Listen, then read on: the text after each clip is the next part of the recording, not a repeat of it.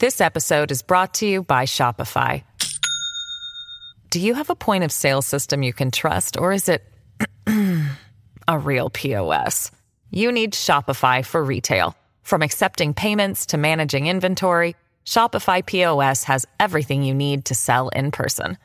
Go to shopify.com slash system, all lowercase, to take your retail business to the next level today. That's shopify.com slash system.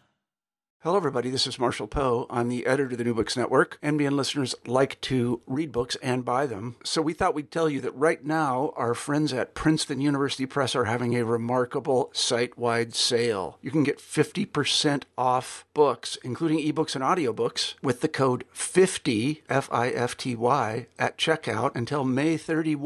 You can save some real money on Princeton University Press books. I encourage you to go there and check it out. Hello. I'm Scott Lipkowitz, and you're listening to New Books in Military History, part of the New Books Network. Charles Lord Cornwallis's campaign through the Southern American colonies came to an ignominious close on October nineteenth, seventeen eighty-one, on an open field outside Yorktown, Virginia. At approximately noon, Cornwallis's beleaguered soldiers emerged from behind their fortifications, laid down their arms, and delivered the Earl's sword to Continental General Benjamin Lincoln, a man whom Cornwallis had helped vanquish a little over a year before at the siege of Charleston. This dramatic reversal of fortune closed the door on a once aggressive British stratagem designed to end the American rebellion by dismembering its southern limbs one by one.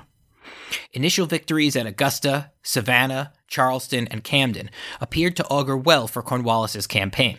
But what began with great promise in seventeen seventy-nine and seventeen eighty soon ended in resounding defeat. After fighting Continental General Nathanael Greene, Patriot partisans, and the Carolina backcountry throughout seventeen eighty-one, Cornwallis's army was a spent force. Besieged at Yorktown, with no hope for relief, the Earl was left with little choice but to surrender. Ever since, generals, historians, and popular culture have pilloried Cornwallis for his ostensibly inept handling of the Southern campaign, and have laid responsibility for quote-unquote losing America firmly at his feet. But was the Earl truly to blame? Was Britain's decision to move the seat of war to the southern colonies a sound strategy poorly executed, or simply a bad strategy? These questions form the analytical framework for Stanley D M. Carpenter's masterful strategic study, Southern Gambit, Cornwallis and the British March to Yorktown, published by University of Oklahoma Press.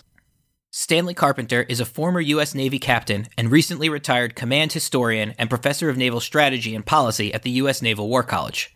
It is my great pleasure to welcome him to the show. Stan, thanks for joining us today. Glad to be here, Scott. Before we delve into the book, how did you come to write about the British Army and the American War for Independence, and Cornwallis in particular? Well, this goes back to when I was very young, ten or eleven, I guess. Uh, my uh, my parents uh, have always been interested in history, and uh, my dad in particular, military history. Uh, he was a, a university professor, and his field was journalism and communications, um, not history, but he was a, an amateur military historian, if you will.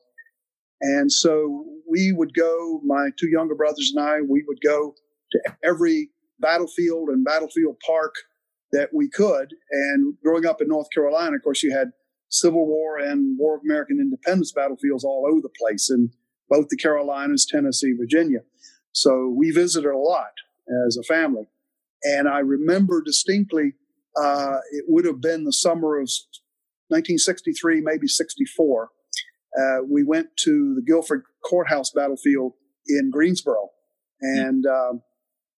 uh, I, I remember that everyone was uh, all enthralled with Nathanael Greene. And, and those that don't know the story, essentially, this was the, the big battle that after Cornwallis chased Greene all the way through North Carolina and into Virginia, Greene came back in and was willing to commit to a, an actual battle. Uh, Cornwallis won the battle tactically in, in that he held the field, but it really um, uh, allowed Greene uh, to uh, achieve his strategic intent, which was to attrite every time and uh, they engaged the uh, British forces. So uh, it was a fascinating battle, and uh, I remember everyone all gaga about Nathanael Greene, only I was intrigued by Lord Cornwallis. And uh, I think that was probably the start of my fascination not only with the War of American Independence, but specifically Lord Cornwallis. Uh, also, there's a family uh, relationship there. My uh, ancestors on both sides were all loyalists. Uh, on mm. my mother's side, they were the Scottish Highlanders from around Cross Creek, which is now Fayetteville area, and they were all about ninety-five percent loyalists. Uh, then on my dad's side, uh, my great-great-great-great-grandfather was a loyalist officer, uh, wounded in action at the Battle of Ramsour's Mill in June of seventeen eighty, mm. uh, which ended his military career. But uh, so there's that family association with the period uh, as well as with British military history. And it just sort of uh, grew from there, um, and, and a more broadly general interest in Uh, in, in British history. Uh, so when I was an undergraduate at University of North Carolina in Chapel Hill, uh, that was my focus, um, was British history in general, but more specifically uh, British military history. And that's been my basically career path ever since. Britain's objective in the American War, as our listeners probably know, was to put down the rebellion, pacify the colonies, and return them to allegiance. How did the Southern strategy, at least as it was initially conceived, work towards this end, and why did the British High Command decide to employ it in seventeen seventy-eight? Well, it didn't work, obviously. uh, the uh, you have to look at the world situation uh, as it evolved by seventeen seventy-eight, because just after uh, the uh, Patriot victory at, at Saratoga, at that point, the French, who had been surreptitiously supplying arms and powder and uniforms and financial support, uh, actually decided to come out and ally with the Continental Congress, or the new United States, um, against their age-old uh, opponent, Great Britain. Now, France, France did not really care for revolutionaries. That was not why they were doing it. They were seeing it as an opportunity to get exact some vengeance for their humiliating loss in the uh, Seven Years' War, and hopefully gain back some of the colonies they'd been forced to give up to Britain uh, with that settlement. Um, so that changed the whole dynamic. Now Britain is fighting not only to put down a rebellion and restore allegiance, but now they have yet another um, world war, global maritime war on their hands against first the French. Then the Spanish come in on the French and American side in seventeen seventy-nine. Then the Dutch come in in seventeen eighty. And unlike previous wars against the French, the British didn't have any continental allies. And so now they're they're having to defend the empire and even defend the, the home islands. Uh, but, oh, by the way, put down this rebellion in the colonies. So in seventeen seventy-eight, they looked at what, where do we go? What can we salvage? The South uh, was perceived to have a majority of loyalists just waiting for the British Army to show up and rise up. They had done so in, in seventeen seventy-six. That was the Highlanders, uh, resulted in disaster. Um, and I think, in truth, they, they were right in that assumption that the majority of folks in the South at that time were loyalists or at least neutral and wanted to stay out of the fight. And so to take limited resources to try to win back uh, at least as many of the colonies as possible, starting with Georgia, moving up through the Carolinas into Virginia, uh, because those southern colonies, because of the agricultural commodities like tobacco and uh, indigo and rice, and especially naval stores, timber, uh, they were the most economically viable. So um, the idea was to win back the South, and then with minimal resources, relying on the loyalists to rise up after the army had defeated any Patriot forces, uh, to restore royal government and also tamp down any uh, any Patriot activity. That was the the strategic intent and the and the strategic concept, and therefore they launched off in uh, late seventeen seventy-eight on what's called the Loyalist strategy or the Southern strategy. Modern strategic concepts like strategic coherence, strategic leadership, and theory of victory are foundational to the analytical framework you use. And I want to get into those concepts in a moment, but is it anachronistic to apply modern strategic concepts to eighteenth century warfare, uh, especially when there's no command and control structure, you know, as we would understand it today? No, it isn't. Uh, it, it, these are concepts that can be applied all the way back to when Caveman A took a bone and, and decided to steal Caveman B's cave, uh, because strategy is strategy. And, and if you look at it this way, um, every human action or interaction has levels, like in levels of war. There's a policy, which is the what you want to accomplish. There's the strategy. That's essentially your plan for going about accomplishing that objective or goal. There's the operation, which is you're actually conducting something in support of the strategy. And then there are the actual tactics, um, which is the caveman taking the, the, the bone and clubbing the guy on the head. And one of the things I've always done in my, my seminars in the very first meeting is make that point by this example. I'll point to a student who's brought in a, a coffee, um, and I say, okay, let's play a game here. What was your policy objective? And usually they get it. Well, uh, uh, to stay awake in this boring seminar. Uh, okay, so what's your strategy? To caffeinate. So what's your operation? To go to the seven eleven and buy the coffee. And what's your tactic? Actually drink it. Mm. And and at that point, hopefully most students realize these are concepts, strategic concepts that have, have applied forever, regardless of whether it's linear warfare or in, irregular warfare or uh, counterinsurgency. It, it, strategic concepts and strategic thinking uh, applies all the way through. So, yeah, you're right that um, you don't have the command and control and communications of twenty twenty, in seventeen eighty eighty-one, but the dynamic of having to communicate intent, strategic intent, uh, control forces from a distance, all these dynamics are still there. It's just in, in a different modality, if you will. Mm. And so I, I would say that it's like studying uh, Karl von Clausewitz. Yes, he wrote that over two centuries ago. But the reason why we study, still study Clausewitz or even Sun Tzu, who's over twenty-five hundred years back, the reason is they capture essentials of conflict that have always existed. And so when you take it down to the next level and talk about things like strategic intent, strategic imperative, uh, strategic communications, all these dynamics that go into strategy, they apply regardless of the age, regardless of the venue, regardless of the... Uh, time frame, all these things still apply. Yeah, I think uh, I think it is interesting that uh, you know when um, when historians typically write about this and and put forth that criticism, that they act almost as if uh, you know having a general staff or some institutional structure that that you know does what a general staff does somehow inoculates you from ego and personality. Right. And I think you know. In every war since, you know, the Franco-Prussian War, you see that that's clearly not the case, that the structures, maybe they contain it better, but it's not really, uh, it's not really any different. Yeah. And, and a book that I did actually was originally based on my doctoral dissertation. It was uh, Military Leadership in the British Civil Wars. And I looked at uh, six major theater, what we would call today theater commanders, three parliamentarian and three royalists.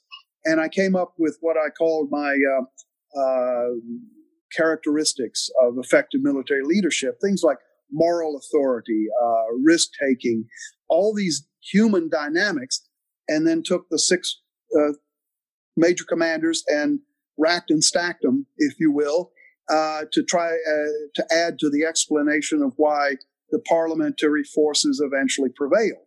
And of course, as you might imagine, the top three were all parliamentarians, the bottom three were royalist commanders.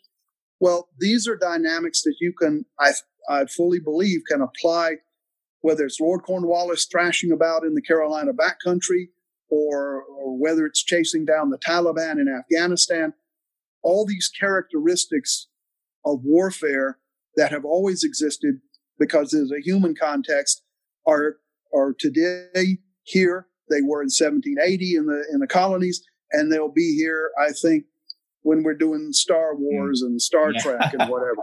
The same kind of thing happens. Oh, that'll be that'll be fantastic. Lord Cornwallis yeah. in space. Um, indeed. so, so one of the uh, one of the, the strategic concepts that looms large throughout the book is uh, strategic coherence. And uh, I was wondering if you could talk a little bit about, you know, what is strategic coherence and how did it manifest or fail to manifest, uh, you know, in the Br- British High Command throughout the campaign? Yeah, the strategic coherence is basically um, whatever side you're on, you have an agreement among the major decision makers that this is the overall strategy we're going to pursue. Um, and then it gets down to the next level of how are we going to, to actually uh, pursue that strategy. That's your operational execution. And the problem for the British, when I talk about strategic incoherence, which I'm not sure that's an actual word. Every time they, you know, they, mm. the wordsmith thing pops up, and but I love the word anyway. Strategic incoherence. Uh, what you essentially had was the three nodes of the strategic triad, as I call it. Uh, that's Lord Cornwallis, actually in the field, uh, Sir Henry Clinton, Commander-in-Chief in New York, and then in London you had Lord George Germain, who was the uh, American Secretary of State, who was overall responsible for prosecuting the war. Essentially, they were working uh, off a different strategic concept or different strategic intent. Um, and this was resulted in literally a breakdown in the command and control. Uh, you even had to the point of where Lord Cornwallis, the field commander, was completely bypassing his commander-in-chief of New York and communicating or corresponding directly with Lord Germain. Mm. And so... Uh, That's what I mean by strategic incoherence. When you're not operating with the same strategic intent or same strategic concept, uh, and and bad things flow from that, particularly uh, the operational execution breaks down. And that's what we see in, in the Southern campaign, uh, I would say pretty much from the time that uh, Sir Henry Clinton uh, departed Charleston in uh, in June of seventeen eighty after defeating Lincoln, capturing the city. Everything was hunky-dory to that point. Once he departed, Cornwallis was in charge, and uh, then you start to see the breakdown in the British strategic coherence. Mm. What was the theory of victory? Maybe you could go into explain that term as well a little bit. And what was the, the theory of victory when they first started operations, you know, in Georgia in seventeen seventy-nine at the start of the Southern campaign? Right. Theory of victory. Uh, I don't know if this was original, but Professor Brad Lee, who's Professor Emeritus from Naval War College, uh, I don't know if he coined the term, but he certainly made it popular. Theory of victory is just simply those assumptions that you make Uh, that based on the strategy and operations that you're employing, this will happen, it will cause that to happen, which will cause this to happen. And it's almost like a, if you can visualize a, a cross, mm-hmm. crossing back and forth, back and forth, back and forth. I'll do something, the enemy will respond and do something, I will then respond to that. So it's that, st- that set of assumptions um, as to what will happen once you put your strategy and operations into play. And so I would say the theory of victory for the Southern campaign was what I mentioned earlier, that once the army comes in, defeats any uh, Continental Army forces in the South uh, and any militia or patriot or rebel forces, once they're militarily defeated and the army moves on to its next target, uh, that the local loyalists uh, will then show up in huge numbers and restore royal government. Uh, royalist militia, loyalist militias will put down and tamp down any militia activity uh, on the part of the Patriots, and essentially you're just one colony at a time moving up from Georgia, you're restoring allegiance. And remember now also that East Florida and West Florida were already heavily loyalist, so uh, you would start in Georgia and move up probably as far as Maryland. I don't think they planned on going any further north than that, but that was the theory of victory. You mentioned, uh, you know, lo- having loyalist support, and it seems, you know, you stress throughout the book, as you just said, that that they they base the campaign on a, this perception that there's an endless wellspring of loyalist support that they'll be able to continuously draw from as the campaign unfolds. Was this the case? And if not, you know, what indications prior to the commencement of the campaign were, you know, Clinton, Cornwallis, and Germain reading that gave them this impression? Well, there were a couple of things. I mentioned earlier uh, the Loyalists, North Carolina Loyalists, were badly beaten at uh, Moore's Creek Bridge, which, by the way, one of my ancestors was killed leading a broadsword charge across that bridge. Um, that was February of seventeen seventy-six. Uh, and literally within a matter of days or weeks, uh, well over a thousand loyalists were raised in that Cross Creek area, and they were marching down to join the army um, that was supposed to land in Wilmington to commence operations. Well, they were badly beaten, uh, ambushed and badly beaten at Moore's Creek Bridge. But looking at that, well, here's an indicator that there's a lot of loyalist support there, and they're just waiting for the army to arrive. Then the uh, the royal governors of Georgia and South Carolina, both were uh, in exile, of course, were sending letters back to London saying, all it takes is the army to arrive, and uh, the population will rise up against the rebels. And and more specifically, a fellow by the name of Simpson, James Simpson, who was the former attorney general uh, for Colony, South Carolina, he was specifically tasked by Lord Germain, the American secretary, uh, to assess loyalist um, intent. And he wrote back that once His Majesty's forces arrive, then the population will rise up. So you got all these indicators of a lot of loyalism. And I think really there probably were a majority of loyalist or at least loyalist leaning folks in the South as opposed to the middle and the New England colony. So in that regard, the assumption was probably pretty valid. Here's the problem. Uh, you, you had a couple of events that really tamped down Uh, loyalism in the Carolinas. One was uh, Battle of Ramsour's Mill, which I mentioned earlier, um, where about thirteen hundred Western North Carolina loyalists were gathering to march into South Carolina to join the army. Um, they were attacked at Ramsour's Mill, which is now about thirty-five miles west of Charlotte, uh, and badly beaten. And uh, this had a real dampening effect, if you will, on the enthusiasm of Western North Carolina mm-hmm. loyalists. Then you had Kings Mountain in October. Uh, those were some North Carolina loyalists, an awful lot of South Carolina loyalists from particularly around the ninety-six area. Uh, well, those of us who know the story of Kings Mountain, that was a disaster. So military defeats like that really tamped down the, the loyalist um, uh, enthusiasm. Um, then uh, the activities of uh, folks like Francis Marion and uh, and Sumter, who would win a few, lose a few, but I think largely uh, on balance, they won more than they lost. Mm-hmm. And so all these uh, attacks on loyalists, uh, and finally you get the point where someone says, hey, I really, I really support the king. I would love to be back in good old Britain, but uh, I got to watch out for my family. They hanged my brother yesterday. You know, you get all these human dynamics. And so finally, when Cornwallis, after um, the Guilford Courthouse, uh, retreated back to Hillsborough, put out this magnificent proclamation, everybody show up, um, and it's something like a uh, hundred or so showed up. Most of them waved, said, hi, nice to have you, and then they went home. Mm. And at that point, you could actually see in Lord Cornwallis's correspondence where he's basically decided that um, that's an empty vessel, that they're not going to really get any any loyalist turnout.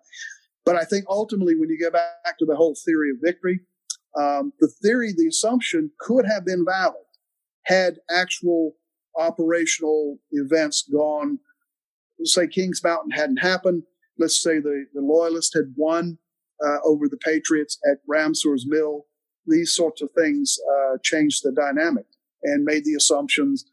Well, as they say with assumptions, uh, assuming things make an ass of you and me. So yeah. That's what happened. At the same time that, that those events are going on, though, it also seems that at least a conventional, the conventional aspects, you know, to what you described, you know, as the hybrid warfare seem to be working. You know, you, they capture Augusta, they capture Savannah, they defeat Benjamin Lincoln at Charlestown.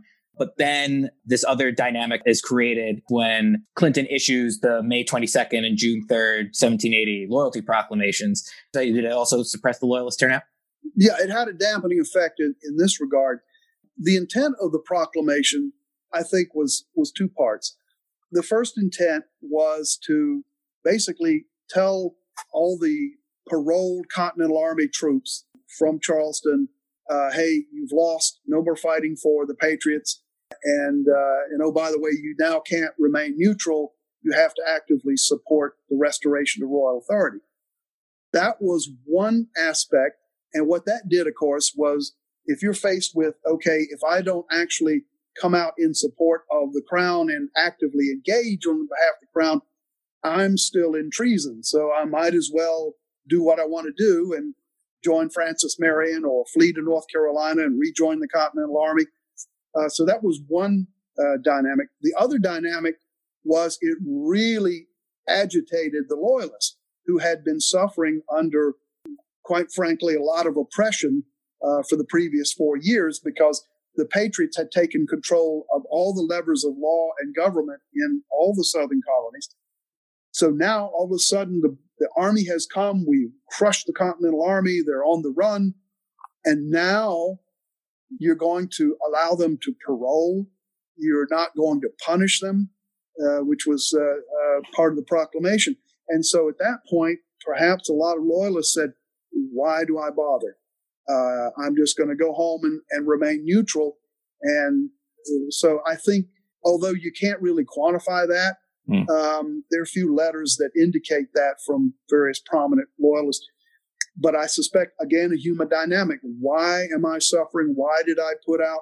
If they're going to allow these people to go free, to not be punished, to allow them to go on parole. So really the proclamations, I think, had uh, two two impacts, one on the Patriots uh, and one on the Loyalists.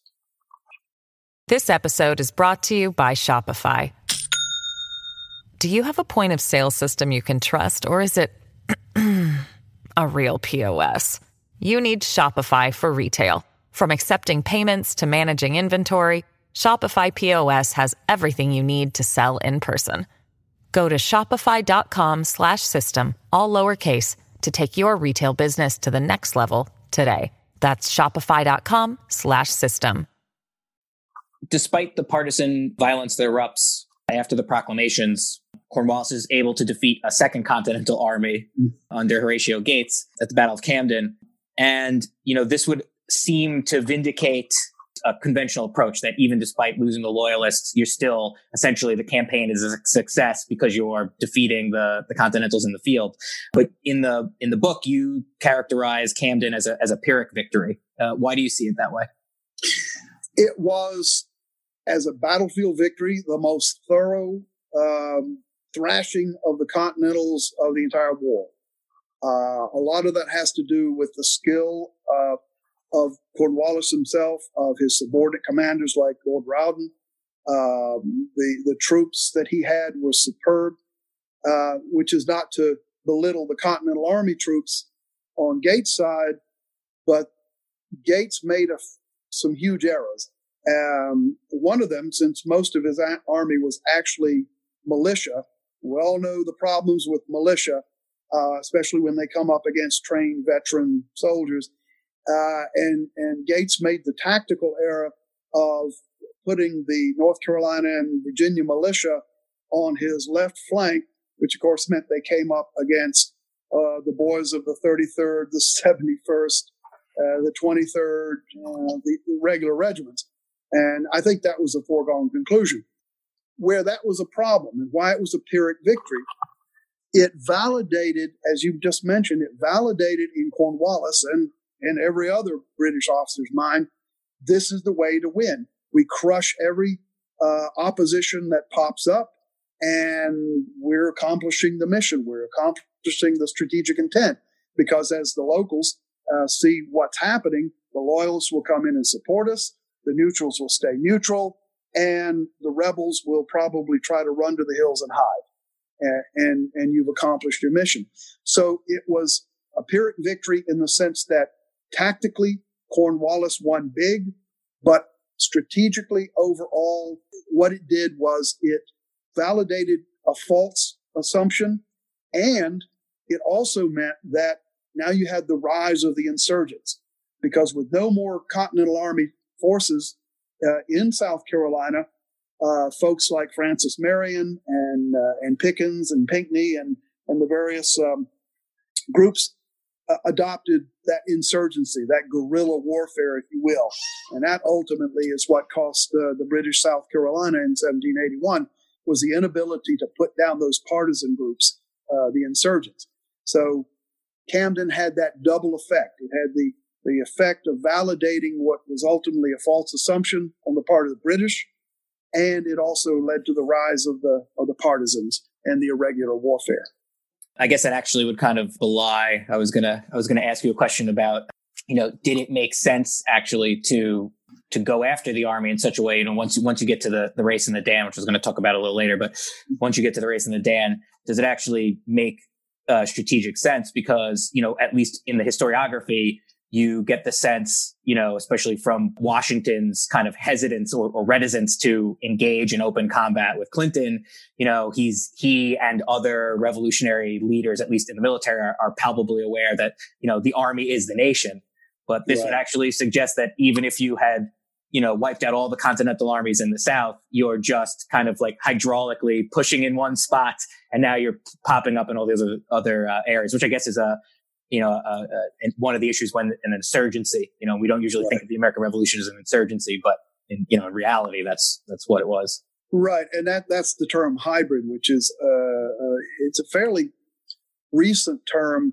I think Williamson Murray, in one of his books, started talking about it, and and that just basically is a combination of, of warfare with irregular and conventional regular elements all working mm-hmm. together, and that, that's exactly what happened in the South. You had the conventional struggle between the, the Continental Army and the British forces, and then you had the irregular war going on, which uh, uh, was between the partisans of both sides. Another strategic concept that runs throughout the book is uh, the idea that the enemy always has a seat at your strategic table. So I thought that, you know, we could talk a little bit about Cornwallis's nemesis, General Nathanael Greene. Who was he, and why was he a more formidable opponent than any other Continental Army general that uh, any, that Cornwallis had met up until that point? Well, let me tell you a story about Nathanael Greene. Uh, since I have lived in Rhode Island the last twenty-two years, he's sort of a local hero got, done good. He, he was not a soldier with any experience, but he was extremely well-read uh, in military history and very much interested in it. And uh, he was one of the founding members of a militia unit here called the Kentish Guards. And they were actually very good, very well tra- trained, very well drilled. Uh, but Nathanael Greene uh, walked with a limp. I, th- I think he'd been thrown off a horse or some accident, but a slight limp. So you ha- here you have these very proud uh, militiamen looking like real soldiers. And here's Private Nathanael Greene trailing along behind, dragging his bum foot. So they actually tried to vote him off the island, if you will. that was that was seventeen seventy-four. But it's good to have friends in high places, because one year later, he is uh, brigadier general in command of all the Rhode Island forces in the Army of Observation, which was the name of the Continental Army around Boston as they hemmed in uh, General Gage's forces. So to go from private to, to brigadier um, is pretty good. Yeah. But he had good political connections. Well, he was then uh, promoted to major general, uh, an excellent choice, because I contend that while someone like uh, Benedict Arnold was probably tactically the best general, at least initially, on the, the Patriot side, strategically, Nathanael Greene, I think, was the most brilliant and successful. And It was a it was a good choice. Uh, once Gates was defeated at Camden, and and oh by the way, hopped on his his uh, horse, uh, ironically named Fear Naught, and didn't stop until he reached Charlotte, sixty-five miles away, uh, fleeing from the battlefield. Well, uh, Washington appointed uh, Greene, who had been a superb uh, quartermaster general and really kept the army alive at Valley Forge. Greene was a, a businessman. Owned, uh, his family owned a lot of businesses in Rhode Island. So he had that business background. He was able to, as quartermaster general, even though he hated it, he wanted to be in the field commanding uh, troops. Uh, he did a superior job. So Washington appointed him after Camden to go down and take over as commander of the Southern Department. Uh, here's where Greene was strategically brilliant, because he realized that the way to defeat Cornwallis was to cause a merry chase, if you will, uh, to, to force Cornwallis to chase him. And every day that Cornwallis was in the field, he lost more men. The more you could pull him into the interior, away from the sources of supply and reinforcement to the Royal Navy along the coast, uh, that was something Cornwallis couldn't replace. And so it's a classic protraction and attrition or Fabian strategy. Mm. Um, and then, of course, with a Fabian strategy, you have to have a, a culminating conventional battle defeat. Well, that was Guilford Courthouse. Didn't turn out quite that way, but certainly Yorktown a few months later did. And um, so I think uh, Greene was not that good tactically. He lost practically every time he, he went into the field. The one exception uh, would probably be Trenton, uh, the attack on Trenton, where he commanded one wing of the army. But then when you surprise an attack of a few hundred Hessians with your entire army, Um, you know, that may not have been that big a deal. When he was the sole commander in the field, he would lose tactically to Lord Rawdon or to Cornwallis or to other uh, British commanders, Major Stuart, in the various engagements. But he realized that every time he attrited the enemy in combat, even if he didn't hold the field at the end of it, then that was a strategic victory. Mm. And so um, that's why I say Greene was probably the most brilliant, successful strategic general on the Patriot side, um, certainly not one of the best tactically. You observe throughout the book that a significant factor in any eighteenth century British commander's ability to project land power is his link to the sea, uh, to British maritime superiority. Can you elaborate on that a little and discuss in a little more detail how the race to the Dan was intended to sever this link? Sure. One of the things that Uh, when you study British military and naval history and, and strategic cultures, you realize that uh, it, it has been an emphasis on naval power really since Henry the Eighth uh, in the sixteenth century started building up the, the fleet. And because of that, and also because uh, the British Army, with certain exceptions like during the World Wars, uh, has always been a volunteer force. Even in the eighteenth century, when uh, the continental armies, uh, not the, the continental army, but the armies of the continent of Europe were basically peasant conscription forces, the British Army was what we call today an all-volunteer force. Mm. Uh, you enlisted for typically seven, twelve, or twenty years, and, and that was your profession. Uh, because of that, those soldiers tend to be very expensive and very dear. And so the British Army was always typically very, very small, very good, very professional, uh, but very small. And it, it developed into uh, what we would call an expeditionary culture, um, whereby you use your naval power uh, to inject power ashore uh, and then support them logistically. Uh, and then if you, as you had in eighteen oh nine with Sir John Moore at Corona in Spain, you had to evacuate, but then you come right back with the Duke or Lord Wellington, uh, and then you have the uh, the whole Iberian Peninsular campaign, where you had never more than thirty-five thousand British troops on the field, and yet they attrited the French uh, to the tune of two hundred fifty thousand casualties. So that is the value of an expeditionary uh, culture, uh, whereby you can inject power, land power, practically anywhere that you can sail a fleet into, and then you support them. Here's the problem for Cornwallis. Once they were on the coast at places like Charleston or Wilmington or Savannah, uh, you had the benefit of naval power supporting them.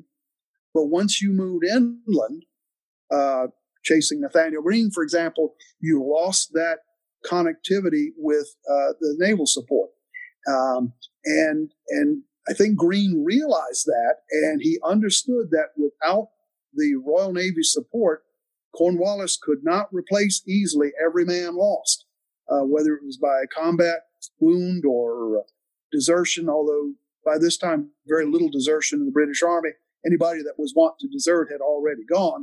Mm. So, um, uh, but he still could not replace casualties, could not replace people who died of illness, uh, and Greene understood that. So, Um, he was willing to go on a merry chase, and the British were willing to do that. There's a great quote from Brigadier Charles O'Hara, commanded the Brigade of Guards and was Cornwallis's uh, second in command in North Carolina. And uh, there's a whole series of letters that uh, O'Hara wrote, and in one of them he says, essentially we, we vow to chase Greene to the ends of the earth. Mm. And so that is, there's the mindset. Well, that made Cornwallis, O'Hara, whatever, all the commanders, they're going to chase this guy down and beat him in action, forgetting the fact that he's pulled you inland several hundred miles into the interior, the back country, and there's no way that you can resupply and reinforce. Uh, so that that was the power of of, um, of that strategy. Um, and, and actually in the book, uh, with with my thesis, if you will, uh, under lack of command and tr- control or loss of command and control, what I'm really talking about there is you have detached yourself from the ability to reinforce and resupply uh, and and receive sustainment, if you will, from Clinton in New York. One of the things, too, that really comes comes to the fore when we get to the critical race of the Dan mm-hmm. is the power of Cornwallis's personality and his yeah. exemplary strategic leadership, if you will, in terms of inspiring the men. Could you talk a little bit about that? Sure. And, and this is one of the reasons why I so admire the guy uh, and was why I was so intrigued by him. Say you, your typical aristocratic general of the period, for example, John Burgoyne on the Saratoga campaign, his wagon trail, if you will, of personal effects was miles long. Who knows? Mm. You know, down in, marching through the wilderness uh, down the, the Hudson River. Whereas Cornwallis, when on the, the start of the chase of Nathanael Greene and through North Carolina, they got up to Ramsour's Mill, same site as the, the previous battle. And at that point, he made the decision they needed to lighten up. They needed to go fast if they're going to chase Greene. And essentially a huge bonfire. They threw everything in. Uh, all they saved was, uh, I believe, four wagons to haul wounded, a couple of wagons to haul ammunition and salt. Hmm. And everything else had to be carried on their backs. Tents went in.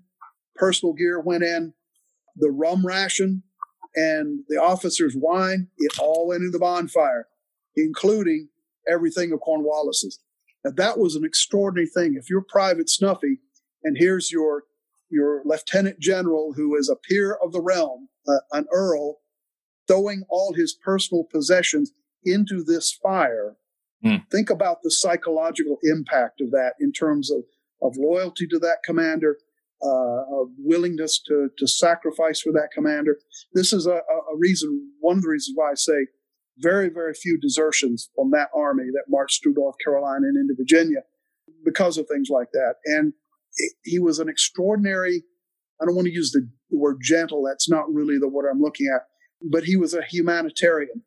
He realized that given the times and given what you you did with people who were treasonous, but it just, he agonized over having to execute people, uh, and it, it was very rare uh, that, that he would do it. One of the things that uh, really torqued me off, if you will, about the, the movie, that disastrous movie, The Patriot, yeah. yeah, was the portrayal of Cornwallis as this pompous, arrogant, uh, blowhard, it, totally one hundred eighty degrees out from the from the actual character.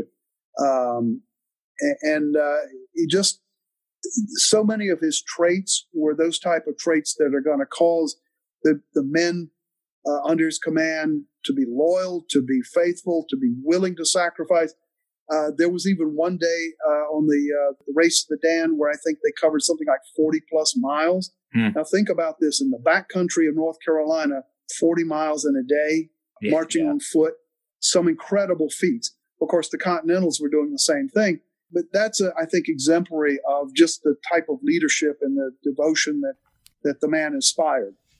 And I think that's throughout his career, his entire career, you see that.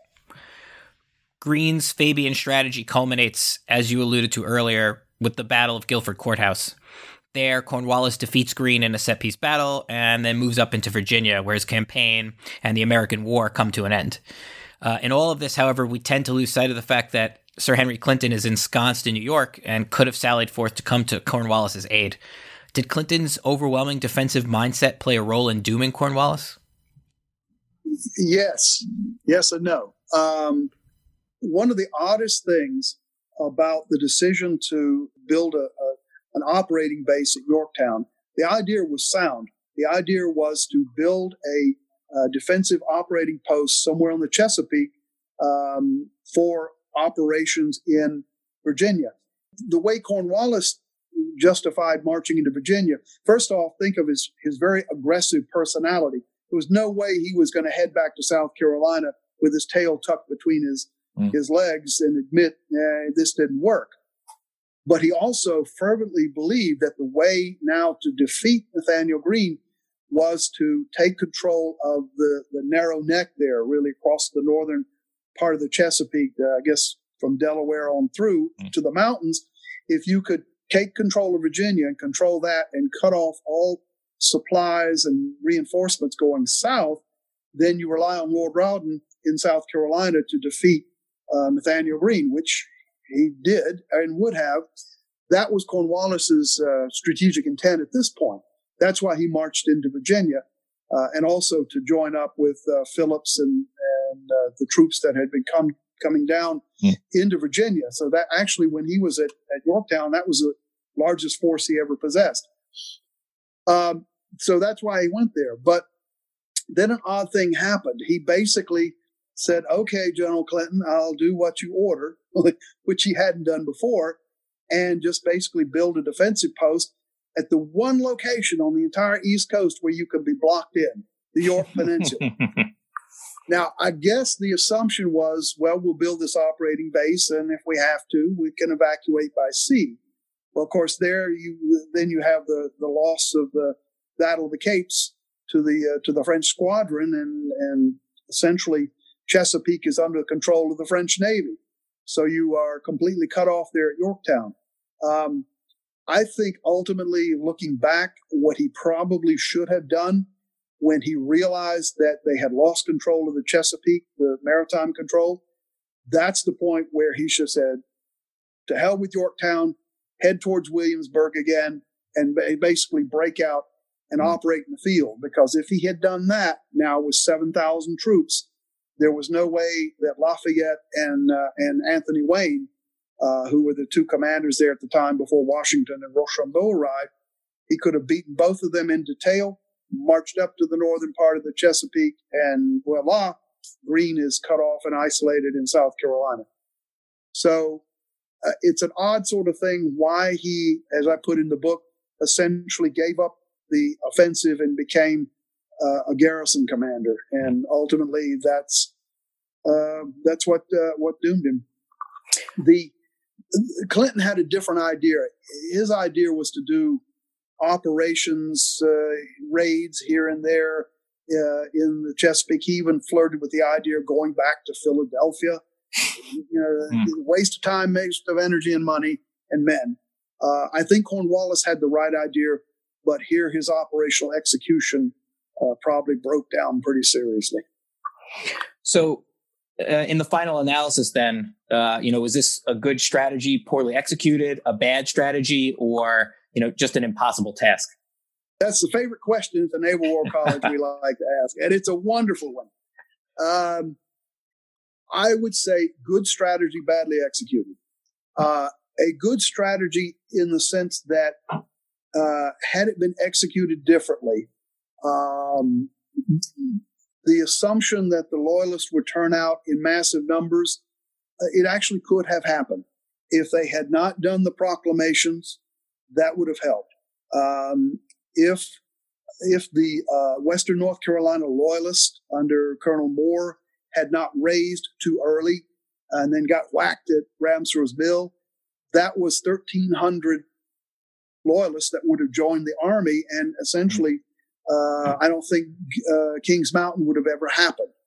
Um, so I would say good strategy, badly executed. Uh, mm. You can make the argument bad strategy. Eh, I don't really buy that. Uh, given the d- dynamics of what Britain was faced, uh, um, in fact, there was a, an invasion attempt by the French and Spanish in the summer of seventeen seventy-nine. So you had to definitely worry about the home islands. You had to worry about the islands in the uh, West Indies, which were economically hugely valuable. So you had to stretch your forces. So the idea of, uh, of what can we get back that's most valuable Well, that, of course, would have been the four or five southern colonies, again, because of the commodity. So mm.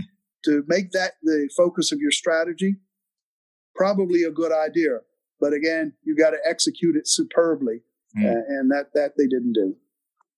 Are there any lessons current U S strategic planners, you know, and theater commanders can learn from Cornwallis's failure?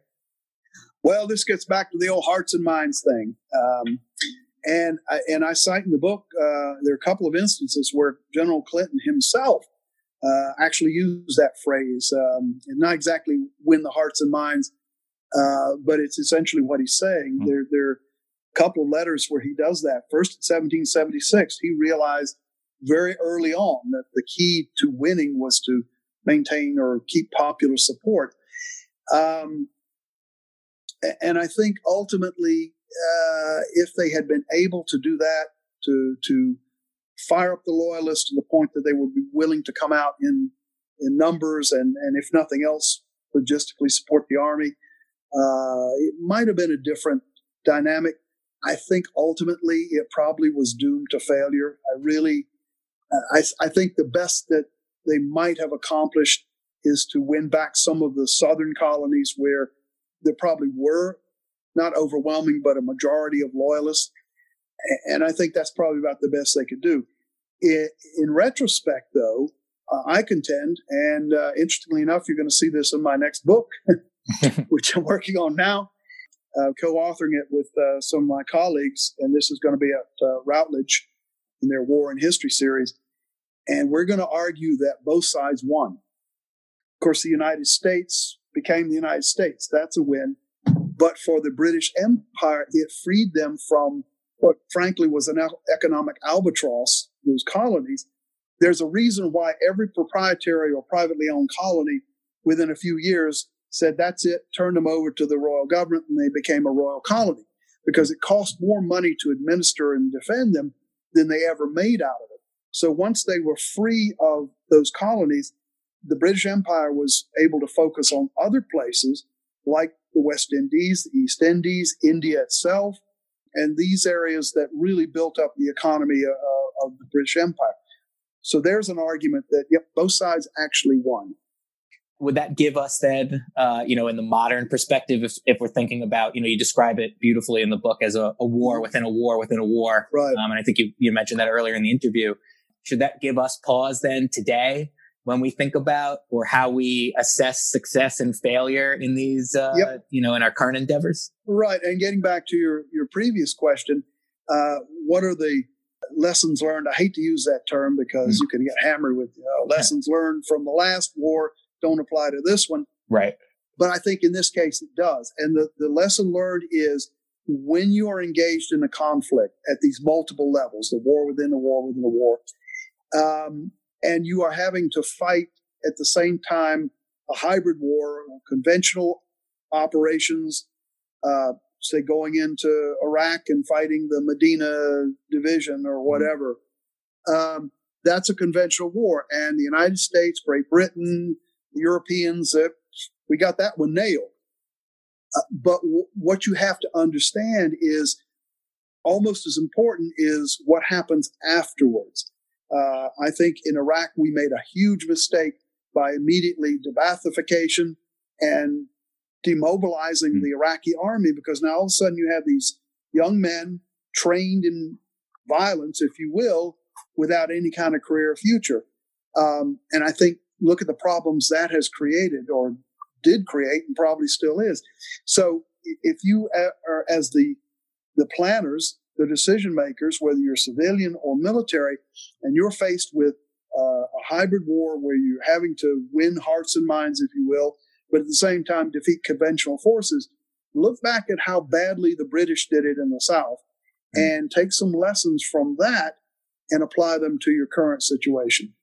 Um, That, I think, is the big, big takeaway for for us today. And, and unfortunately, in the last twenty years, we've learned a lot of hard lessons, mm. again, of you might be the big dog on the street conventionally, but what happens when your victories sets in motion the partisans, the insurgents, the Francis Marions of the world, or the uh, uh, the ISIS of the world. Mm. It's a dynamic that's going to happen over and over and over again. So as part of your strategic planning, you have to take into account that dynamic and the hearts and minds issue, and how are you going to deal with it? Stan, you've been very generous with your time today. We kind of covered one of the last two questions we asked to any, our, any get, or all of our guests. What you know, what what's your next project, which we which you just yep. uh, you know went through. Um, but so the the last question then would be: is there anything uh, that you're currently reading, watching, or listening to that our audience might want to check out? Well, as as you know, uh, I was supposed to talk about at the New York Military Affairs Symposium last mm-hmm. week, which in New York got canceled. Yeah. So I'll do it next year, I guess. But I, uh, being the seventy-fifth anniversary plus of the uh, the uh, last couple of years of World War Two, uh, what I was going to talk about uh, is Allied uh, operations on the Western Front, starting with uh, Normandy and going through basically to the to the Elbe River. Uh, so British and American and uh, Free French uh, operations, uh, and as part of the um, preparation for that lecture, uh, I'm rereading or have reread uh, the two Cornelius Ryan great books, uh, the one on the D-Day landing, Normandy landing, uh, The Longest Day, and um, uh, A Bridge Too Far, which is about the Operation Market Garden. Uh, and oh, by the way, both those movies, based on those books, The Longest Day and A Bridge Too Far, Hollywood got it pretty right. Hmm. So I would say anybody interested in military history, even if it's not interested in World War Two, I would say go back and read Cornelius Ryan, uh, The Longest Day, and A Bridge Too Far, and then go see the movies as mm. well. That would be my recommendation. Great. Well, Stan, thank you again for taking the time to talk with me today. Thank you, Scott. I appreciate it. And uh, again, thanks for the opportunity to to talk about my book and everything I'm working on. It's it's a great boon to historians, uh, for you folks, folks like you to, to do that for us. Uh, our pleasure. And to all of our listeners, on behalf of New Books in Military History, this is Scott Lipkowitz. Thanks for listening.